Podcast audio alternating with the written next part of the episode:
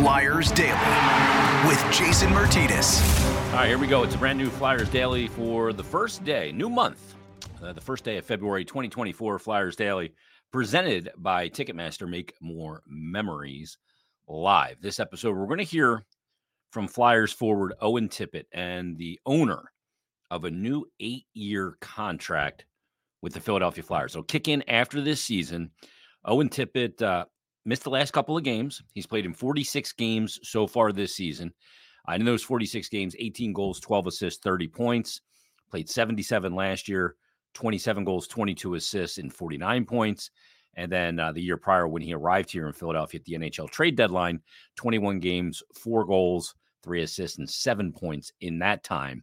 And he's a player that, as we watch him, we're watching the evolution of his game. Now, Owen Tippett was taken in the 2017 NHL entry draft, 10th overall by the Florida Panthers. He is going to be 25 years old coming up uh, in just over two weeks on the 16th of this month. He'll be 25 years of age. And uh, I think sometimes we get caught up thinking by the time a player is 22 or 23, they should be fully developed. And that's just not the case. A lot of it depends on the arc of your development at the pro level, at the AHL and NHL level, and also the opportunity that's in front of you. I know when Owen first got here to Philadelphia, he really relished it because there was a lot of opportunity in front of him that he wasn't getting with the Florida Panthers, which is why he was part of the trade. And turns out that trade for Claude Giroux, uh, for Owen Tippett, and what will be this year's first round pick for the Florida Panthers turned out to be a pretty darn good one, especially when you consider that Owen Tippett extended here in Philadelphia for two years uh, out of his entry level contract and now extending here uh, basically for the prime of his career plus eight years after this year at a $6.2 million AAV, which, as uh, we stated on Monday's episode with Bill Meltzer, that number is just going to keep becoming a smaller and smaller percentage of cap as this contract goes on. We're numb to the flat cap world. Uh, but eventually, this offseason, that's going to end and the cap's going to start escalating.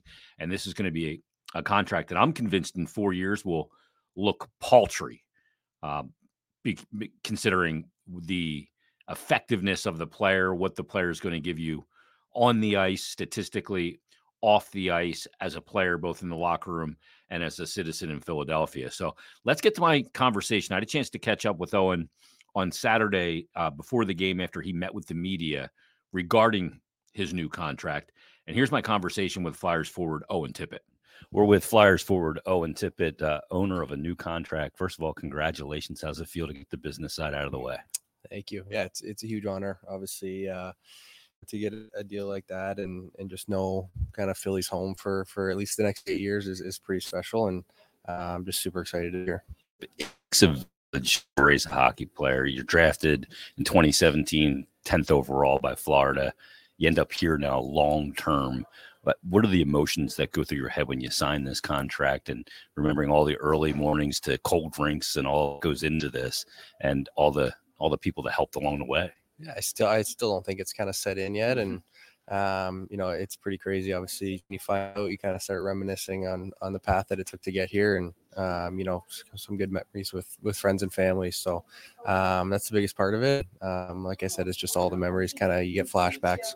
All those car rides and you know, dad tying skates and other parents tying skates. It's it's such a fascinating journey. Um, why make the commitment here? Because this is a team that is moving in the right direction. You're going to be a core piece of that. Um, but in your you know view, what was the the big reasons why you wanted to commit here?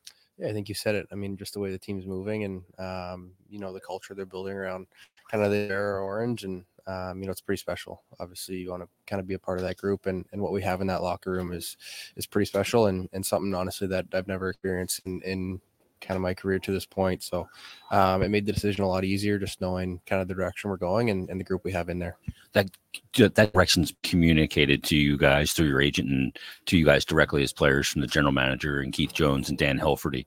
That plays a part in it as well. The organization knowing where they're going. I imagine that when you're making that commitment, that's a big part of it. Yeah, hundred percent. I mean, obviously the the conversations we've had with, you know, um, Annie Jonesy, Dan, you know, they want to build a family here, and um, for them to want to commit, it's it's pretty special, and, and it was really hard for me to say no. It's less than a year since you were even traded here. I remember when you first got here, you're kind of like looking around. Where's the showers? Where's the bathroom? Where do I go? Uh, can you believe that this commitment's made in, in such a short period of time? Yeah, it's crazy. Obviously, coming over, you never would have expected it, and um, you know, especially when I was traded, I was in a contract year too. So um, it's it's pretty cool.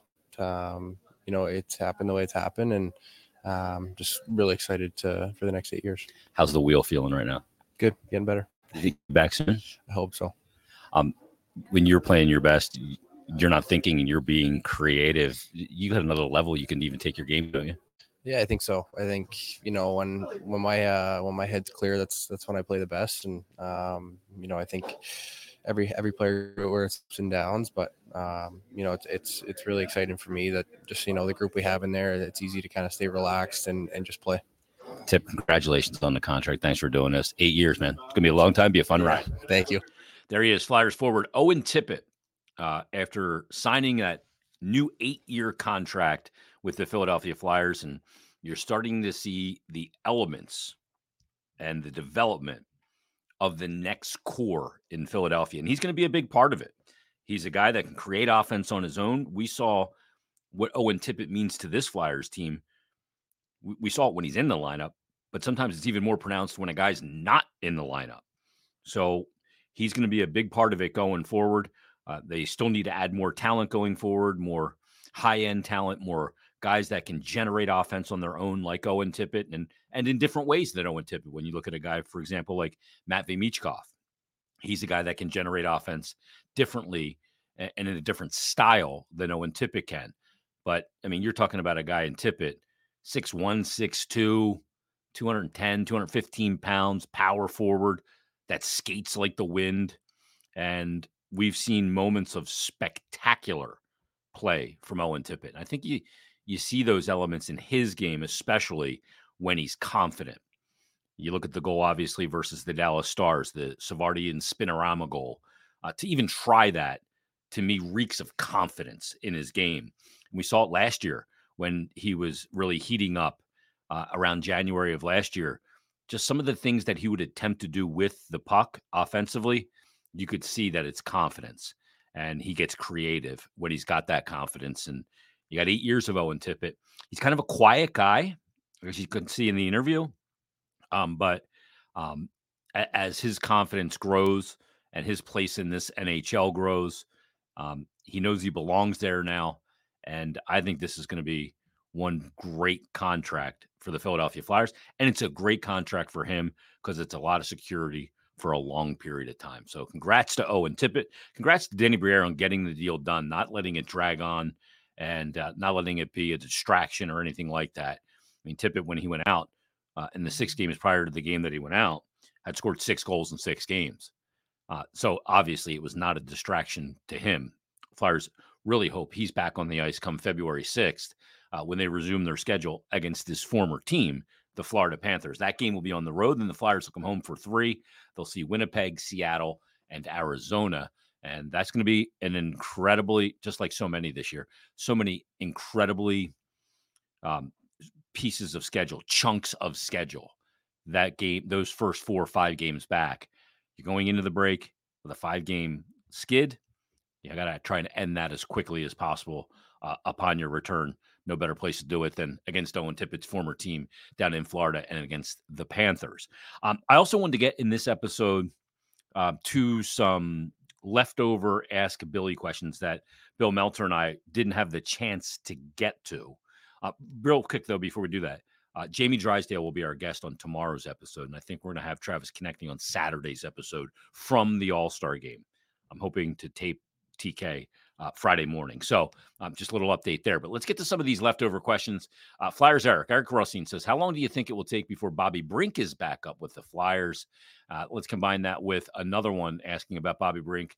Flyers fan 1953. Lee says, um, Ask Billy, will Bobby Brink return after the All Star break or stay in Lehigh Valley until the trade deadline? I think that I don't have any inside information on when he's coming back. Um, but I did do some digging when I saw these questions on how he is reacting to being with the Lehigh Valley Phantom. Sometimes when guys get sent down, um, they can mope. they're humans. You go from the five star hotels, the chartered flights of the NHL to bus rides and uh, not necessarily the greatest accommodations in the AHL. And some guys, look, that that may be a thing that hey, you you get disappointed. It's the human element. Um, but I asked how he has handled himself since he's been down there to somebody who would know, and the answer was he has been great. Now his play has been good as well. Uh, since going down, he's played in three games for the Phantoms, or two games rather for the Phantoms. He's got three goals in those two games. Um, he's doing the little things right. He's seeing a lot more ice time, a lot more situations. Um, but I don't think he comes back right away. I think it, you know, given the number situation here in Philadelphia with the Flyers, and if Owen Tippett is back, I would say let him stay down there for a little bit. Maybe not all the way until the trade deadline, but close to it. Let him get a nice solid foundation of playing a lot of minutes, playing a lot of situations, and you know, work on some of the areas of his game that he needs to work on. And a lot, some of that's the way he checks, some of that's, you know, his awareness without the puck, um, his awareness on being on the right side of the puck when defending. I think those things, and, Ian LaPerriere is a, a, great mentor for him. Um, I think there's a lot of um, ass in Bobby Brink's game. Ass, I mean, as in uh, he's a gamer, he'll get after it, and that that's a good thing. And Ian LaPerriere will accentuate him how to use his competitiveness even further at the NHL level. So I, I think that, you know, given the number situation, I, I would be totally fine with him staying down there for a little while longer. Then when you get close to the deadline, um, you look to maybe bring him back up and go from there. Uh, but like Bobby Brink, like so many players in the NHL, talk about it all the time, uh, their development is not linear. It's not just step up, step up, step up. Sometimes it's a couple steps up and a couple steps down. Three steps up, two steps down. Three more steps up, one step down. You know, and you kind of you just hope the over arc is going up. Sometimes it's one step up, three steps down. But then ultimately, over a long period of time, it's still an ascending arc of development. We're hoping that's the case for Bobby Brink, but you got to handle them right. You got to not rush. You got to do right by the player, um, not just look at the moment for the big team right now. This is a rebuild after all. Uh, another question that came in at hashtag Ask Billy. Josh White says, uh, "Who is your MVP been for the Flyers up until the All Star break, and do you expect it to be following the break until the end of the season?" He said, "I have to go with TK. Seems like he's always starting a rush and providing a spark offensively. Plus, he's killer on the PK." Uh, yeah, TK on the PK has been some of the best found money the Flyers have had in a number of years. You know, the fact that he didn't even kill penalties uh, prior to last season is remarkable when you consider how good he is at killing penalties and obviously providing, you know, scoring on the PK as well. I mean, you look at eh, he's got five shorthanded goals this season. He's got two power play goals and two power play assists. He's more shorthanded goals than he does power play points. Now that that's not necessarily that's a little bit of an indictment, not on TK, but on the power play in general over the first 50 games. But he's played in every game. He's got 22 goals, 20 assists, 42 points. It's a plus nine, playing close to 20 minutes a night. He is absolutely the MVP for me. But not far behind him, I'll be honest, is Joel Farabee. You know, Farabee has been maybe a little bit more quiet in the way he's gone about it this year. Farabee last year did not have a great year, but he did play all 82 games. And in this, look, that's coming off that neck surgery that he had in June, late in the summer, and then, well, late in the offseason, but in the first stages of summer. But Joel Farabee this year has played again in all 50 games. He's got 17 goals, 23 assists, and 43 points or 40 points. Uh, he's a plus four playing over 16 minutes a night, a 14.2 shooting percentage. And I think the big thing about it for me with Farabee is he played two shifts in that one game. And as John Tortorella said, why did why did he get benched? He didn't listen. And Farabee did not pout about it. He did not go, oh, woe's me, coach doesn't like me. Sometimes young players that you know, they they're a little bit more volatile when they get benched. And they can kind of fall into something. He didn't fall into something. Since then, he's come back and been just a rock star. I mean, when you look at 40 points in 50 games for Joel Farabee, and you look at the way he's done it, so many of his goals, of those 17 goals, I think 16 of the 17 were scored within three feet of the goal line.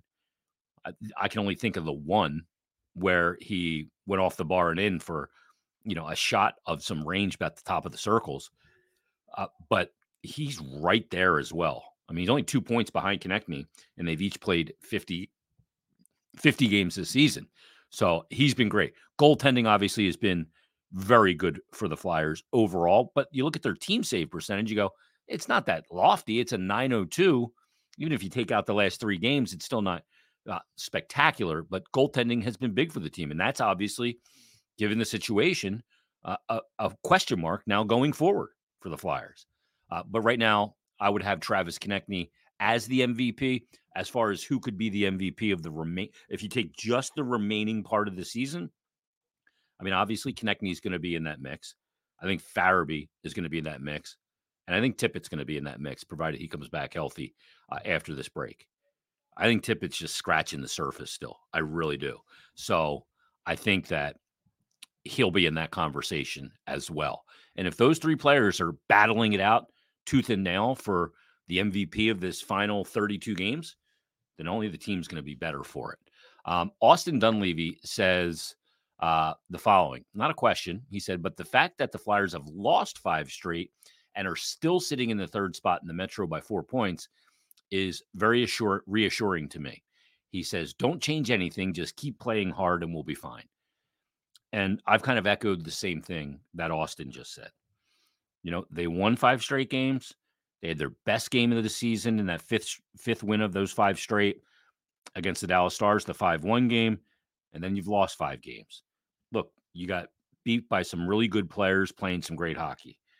Now, it was the team that opposition team that beat them, Colorado but Nathan MacKinnon was spectacular. Then you look at uh, the game against Tampa, and Kucherov was spectacular. Then you look at the game, the last game they played against Boston, where Pastrnak was spectacular. I don't think you change a thing either. I totally agree. I don't think you change anything. I, I think you go out, you get your rest, you all that stuff, and you're good to go. Rob Foam had messaged and said, How long are we waiting again for a rebuild?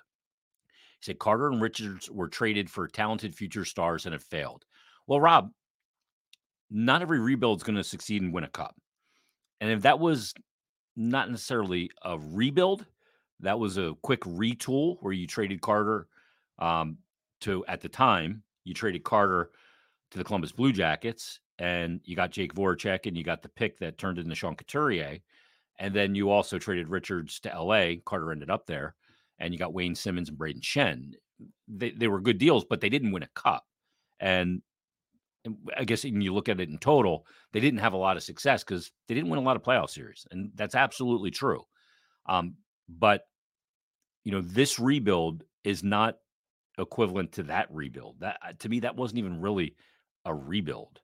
That was just a quick changing of the guard, if you will. Even though Voracek and obviously Brayden Schenn and Couturier was drafted out of that, and and everything you got, they got younger, but not not intensely younger because Voracek was not a pup at that point, and Wayne Simmonds was not a pup at that point. So I, I wouldn't look at them in a side by side comparison in any way, shape, or form. Um, one more question. Uh, Hockey Fighter 21 says the following says, Do you compile a package including one of the Flyers' first round picks to target a legit center prospect who may be closer to making an impact fitting into the core versus drafting one and waiting three years to develop him? It's an interesting question. And I don't think it's a mindset that should be off the table. I think that people, not just in hockey, but in sports, they value draft picks like their gold bullion, this lottery ticket. They seem to value, oh, we got a first round pick. First round picks are great. And in certain situations, that's a great return. But the known commodity sometimes, or closer to known commodity, as you kind of put it there, with a prospect who's closer to making an impact and fitting into the core versus drafting one and starting from the clock at zero is something you absolutely have to consider. And you can find those guys because different teams are on different timelines and they will value a number one pick for a guy that they drafted, but they go, okay, he's going to get here, but we're not ready for that. We're not ready for whatever is going going on with it. So I think that that is a very good good message by you, and I think it's absolutely something that Danny Briere, the Flyers, Keith Jones, they sh- will look at and should look at, and I believe that they will. All right, that's going to put a wrap on this episode of Flyers Daily. We'll be back tomorrow. Jamie Drysdale, Flyers defenseman, recently acquired, will be our guest, and we'll talk to Jamie Drysdale about being a Flyer and much more. So, everybody, thanks for listening. Thanks for watching. We'll talk to you tomorrow on a brand new Flyers Daily.